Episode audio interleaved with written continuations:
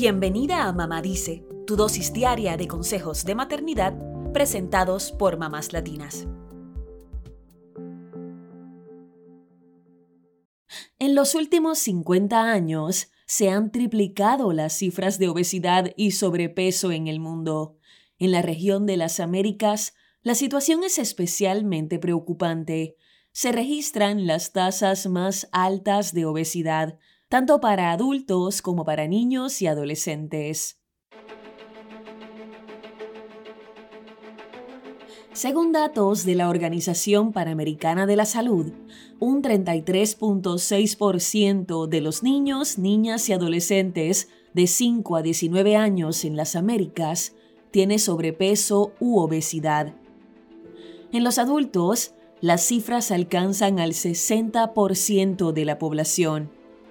La entidad explica que la obesidad es uno de los principales factores de riesgo de muchas enfermedades no transmisibles, como la diabetes, las enfermedades cardiovasculares y los accidentes cerebrovasculares, así como de varios tipos de cáncer. Tanto así que solo en el 2021, la obesidad fue responsable de 2.8 millones de muertes por enfermedades no transmisibles en las Américas. Una de las razones principales para un aumento en el sobrepeso y la obesidad ha sido el cambio en la dieta mundial. Como cada vez más personas se alimentan con comidas altamente procesadas, esto podría hacer que en el 2035 más de la mitad de la población mundial sea obesa, de acuerdo con la Federación Mundial de Obesidad. Esto también aumentaría los costos en la salud y el impacto en la economía mundial. Sin embargo, hay formas de hacerle frente a la obesidad. Hoy te damos varios consejos para ayudar a los niños y niñas a mantener un peso saludable.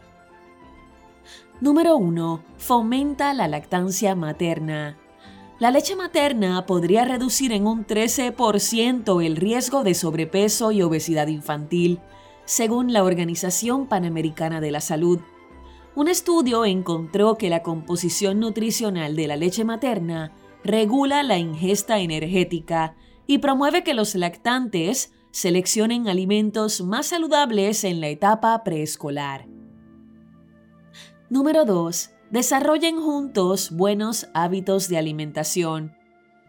Lo ideal es que toda la familia se sume a una dieta saludable y que no se hable del peso de cada quien. Elige carnes magras, aves de corral, pescado, lentejas y frijoles como fuentes de proteína.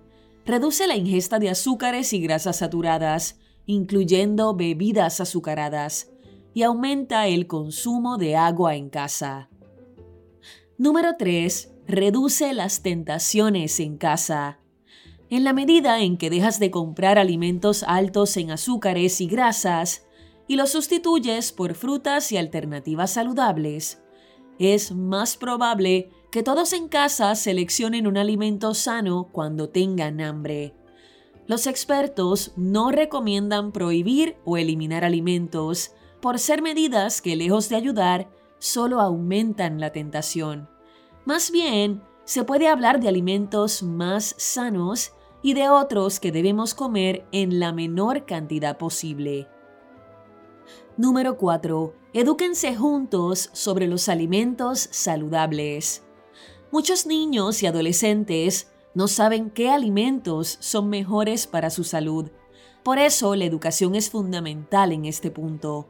Hay varios países que han implementado leyes de etiquetado que ayudan a reconocer fácilmente qué alimentos tienen mucho sodio, grasas y azúcares. Busquen información al respecto, edúquense y opten por nuevas formas de hacer las recetas que les gustan con opciones más saludables. Número 5. Un sueño adecuado también mejora la salud.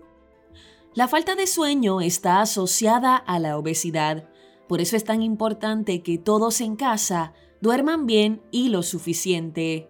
Los niños en edad escolar deberían dormir entre 9 y 12 horas diarias, mientras que los adolescentes deberían tener 8 a 10 horas de sueño. Los adultos, por su parte, deberían dormir 7 o más horas cada día. Número 6. Hagan al menos una hora de ejercicio cada día. El sedentarismo es otro de los factores asociados a la obesidad, pero la actividad física no solo ayuda a mantener un peso sano, también fortalece los huesos, disminuye la presión arterial, reduce la ansiedad y aumenta la autoestima. Si estás en la lucha de reducir el tiempo de pantallas, una alternativa puede ser poner videos que fomenten que los niños se muevan. Así están activos mientras ven sus programas favoritos. Sabemos que es complicado transformar el estilo de vida de un día para otro, pero no es imposible. Por eso lo ideal es colocarse metas pequeñas e ir incluyendo poco a poco aspectos de una vida más saludable.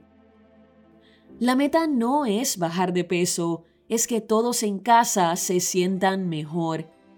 Y esto hará también que reduzcan las posibilidades de desarrollar otras enfermedades en el futuro.